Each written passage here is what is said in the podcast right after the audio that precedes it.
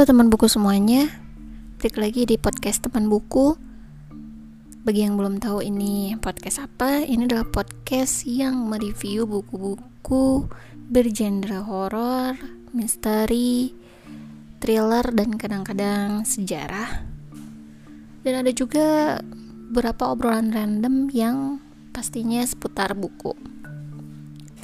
Nah, kali ini aku mau ngebahas buku berjudul Gue Jepang dari Kisah Tanah Jawa. Ini adalah buku series keempatnya Kisah Tanah Jawa yang diterbitkan oleh Gagas Media. Nah, Gue Jepang Bandung yang tepatnya di Dago Atas memang terkenal angker bagi warga Bandung. Nah, kebetulan di buku kisah Tanah Jawa yang ini, Gue Jepangnya ini terletak di Bandung kalau kalian udah pernah ke sana, lorong yang gelap di sana seakan menambah keangkerannya. Ditambah mitos kata lada yang tidak boleh diucapkan di dalam gua. Jadi kalau anak-anak Bandung itu udah kenal banget di sama mitos lada ini. Dan bagi yang percaya sama hal mistis, pasti nggak akan berani deh. Karena bisa aja ditempakin, terus digangguin bahkan ada yang dimimpiin. Tapi mungkin kalau yang nggak percaya ya dia cuek-cuek aja gitu bilang lah ada kayak kayak seolah menantang gitu. Nah di buku kisah tanah Jawa series keempat ini aku dibawa menelusuri sejarah gua Jepang.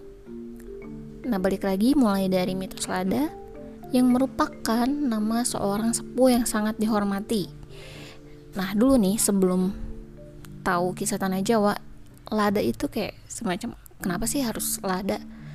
Ya udahlah ikutin aja. Jadi kayak cuman kayak gitu doang, tapi ternyata ada sejarahnya nih di balik kata lada tersebut. Ternyata ada nama seorang sepuh yang sangat dihormati. Jadi beliau ini adalah dulunya kayak semacam jawara gitu dan emang benar-benar dihormati. Tim KTJ ini menyebutnya kakek lada.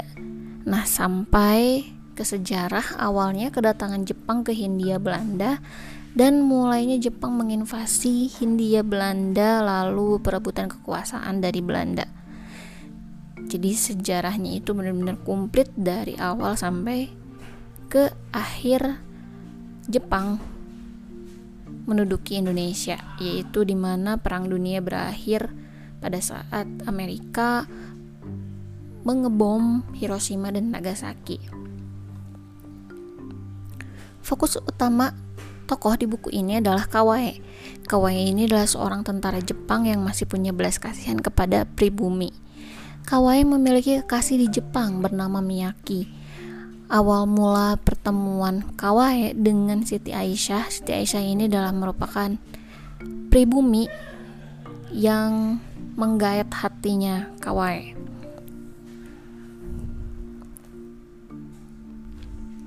Pertemuan awalnya itu adalah saat dia menemani Komandan Iwajima memilih para wanita untuk dijadikan jugun lianpu atau pekerja seks bagi tentara Jepang di rumah panjang Surabaya. Kawai melihat Siti Aisyah dan entah kenapa ya merasa iba aja gitu kepada si Siti Aisyah ini.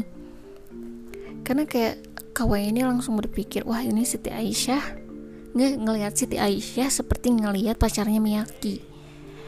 Tapi Komandan Iwajima ternyata melihat Siti Aisyah dan membawanya. Nah kalau udah kayak gitu akhir dari Siti Aisyah sudah bisa ditebak semua wanita yang dibawa Komandan Iwajima untuk menjadi Jugun Yanfu akan diperkosa bergilir. Nggak terkecuali Siti Aisyah. Kawai yang dari awal udah merasa iba, nggak tahan ngelihat perlakuan Komandan Iwajima kepada Siti Aisyah. Dan karena itulah terjadi konflik sehingga menewaskan ketiganya. Oke, jadi itu sekilas dari kisah kawaii kisah cinta kawaii antara Siti eh sorry kisah cinta antara kawaii dan Siti Aisyah yang ada di buku ini sekarang kita masuk ke review dari buku gue Jepang ini Nah dari ketiga seri sebelumnya, series keempat ini menurutku unsur horornya kurang terasa. Tapi lebih terasa unsur romantisnya. Nah, kisah Kawaii yang harus meninggalkan ibu dan kekasihnya di Jepang demi negara dan pertemuannya dengan Aisyah.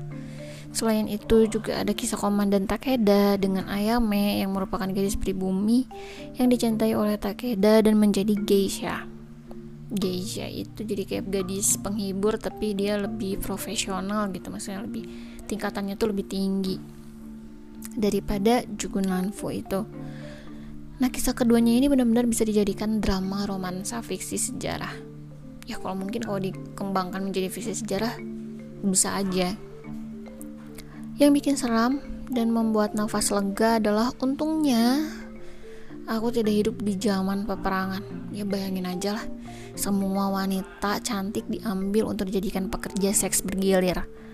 Maksudnya aku nggak nggak mengklaim diriku cantik ya, tapi ya lumayan lah nggak jelek-jelek amat gitu.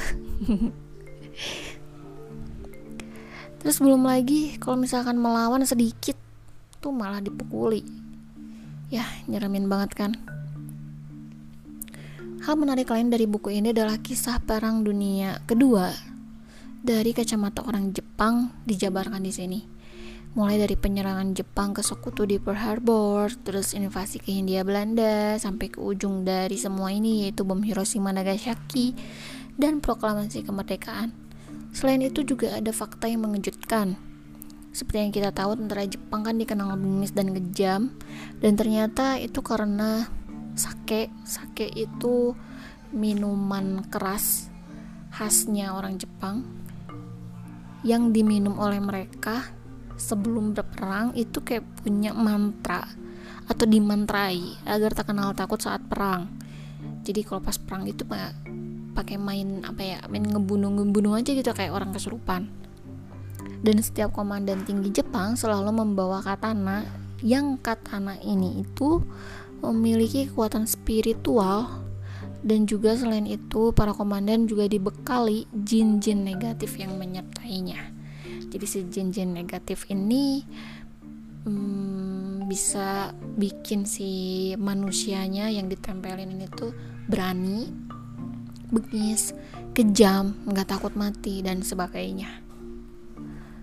Sebenarnya membaca buku ini tuh seperti mengulang pelajaran sejarah saat invasi Jepang ke Indonesia. Kebetulan aku suka banget sama sejarah dan horor. Makanya aku selalu mereview buku-bukunya kisah tanah Jawa.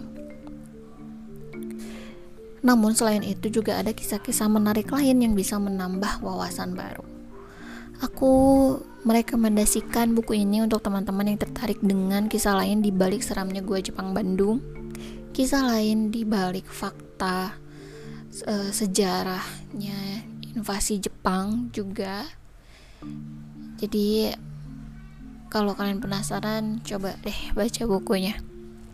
Oke paling kayak gitu aja untuk review buku gua Jepang dari kisah tanah Jawa kali ini thank you banget yang udah dengerin dan sampai jumpa di podcast selanjutnya